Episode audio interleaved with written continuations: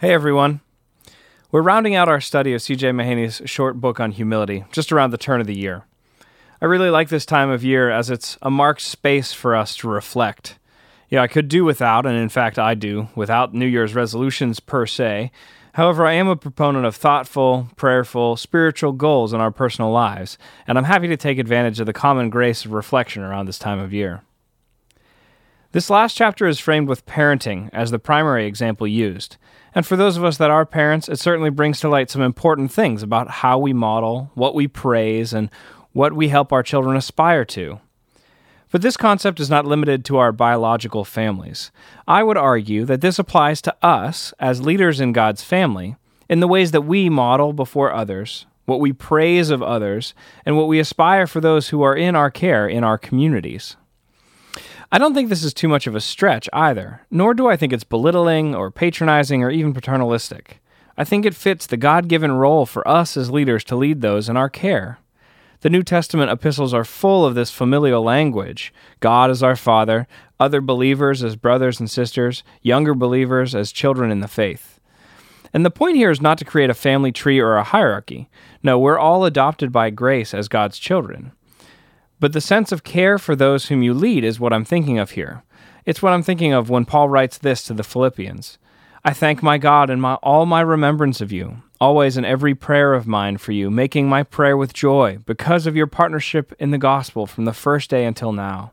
And I am sure of this, that he who began a good work in you will bring it to completion at the day of Jesus Christ. It is right for me to feel this way about you all, because I hold you in my heart, for you are all partakers with me of grace, both in my imprisonment and in the defense and confirmation of the gospel. For God is my witness how I yearn for you all with the affections of Christ Jesus.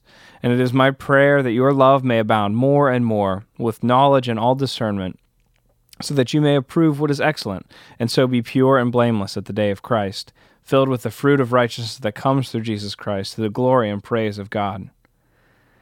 And Paul writes similarly to the Colossians this Him we proclaim, warning everyone and teaching everyone with all wisdom, that we may present everyone mature in Christ. For this I toil, struggling with all his energy that he powerfully works within me. For I want you to know how great a struggle I have for you, and for those at Laodicea, and for those who have not seen me face to face, that their hearts may be encouraged being knit together in love, to reach all the riches of full assurance of understanding and the knowledge of God's mystery, which is Christ, in whom are hidden all the treasures of wisdom and knowledge. And so, brothers and sisters, these prayers of Paul for his churches is my prayer for you as leaders and for those in your communities that you are caring for. That you would be presented mature in Christ, and that you might help those in your communities grow, that they might be presented mature in Christ. So it's not a surprise then that I would see Mahaney's encouragement for us to model humility for our children as applicable to us as leaders to model humility for our communities. And what ambition might we have for our communities? Not simply that they would grow in number, though we surely want that, but first and foremost that those in our communities might grow mature in Christ. The reason we want to see numerical growth is only because we want to see as many people as possible growing to trust and treasure Jesus and to live that out with others. What then might we do to encourage this? Well, of course, you can anticipate, I'll say model. But then, when it comes to speaking to others, Mahaney suggests we celebrate the development of godly character more than anything else about a person. We talked a few episodes ago about seeing evidences of grace in others as a practice of humility. But here, what we see is that it is not just good for us to point out these things for our own humility, but also, and perhaps primarily, for the building up of our brothers and sisters in Christ. DCC has been in the practice of honoring one another and identifying these evidences of graces in our gathering from the beginning.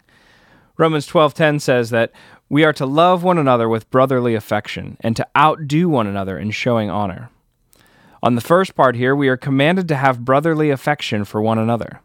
We aren't simply called to bear with one another or to forgive one another, though we are indeed called to those things. But we are called to grow in our affections for one another. You know, personally, I missed this for a shamefully long time in my walk.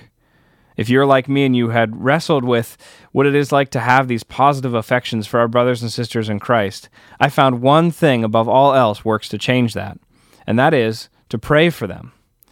Pray for your family in Christ. Pray by name and pray for their good. If you don't have these affections for others, pray that God would give you eyes to see them as He sees them, His beloved children, on whom His favor rests in Christ. If you can see nothing else in these brothers and sisters than to see that Christ has loved them enough to die for them, then you're at a good starting place. They don't earn their love from God any more than you did, but God has loved them as He has loved you, by His grace and for His glory, for their good and yours. So pray for them and see how God moves in your heart toward them. The second half of Romans 12:10 is to outdo one another in showing honor. We practice this showing honor in our leadership gatherings, and I'd encourage you to practice this honoring one another in your communities as well. At a minimum, when someone is leaving your community for one reason or another, we should take the opportunity to honor them, to encourage them, and to pray for them as they go. This is not only good for the person or people going to know that they are still cared for, but it's also good for the community that remains. It's good for others to be in the practice of seeing and speaking these encouragements to each other.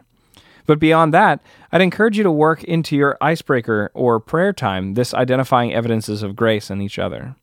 I know there's a temptation to fear, will it be awkward or what if no one says anything or no one has anything nice to say?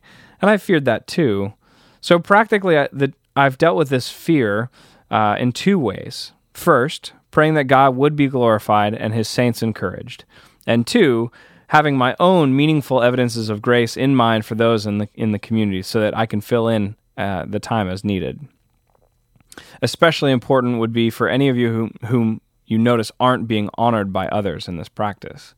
There's obviously a balance here because you still need to say accurate and specific things rather than generic God loves you kind of comments. So work those out uh, in your community in particular. In closing, friends, I hope this last study has been uh, as helpful for you as it has been for me. I pray that we would continue to grow in our humility before God and lead our communities to do the same. And while we're on the topic of setting goals around the next year, I'd, inclu- I'd encourage you to build in these suggested habits to intentionally cultivate humility into your personal discipleship plan for this next year. Please pray with me. Father, thank you for this study. Thank you for leading us toward a true humility. And I pray that you would continue to lead us. I pray that we might lead others as we follow after Christ as our example. I thank you for the work you've done in the lives of your people in DCC this year, and I ask that this next year would be one of growth and maturity in Christ for those hearing this as leaders and those whom they'll lead. We ask this all in Jesus' name. Amen.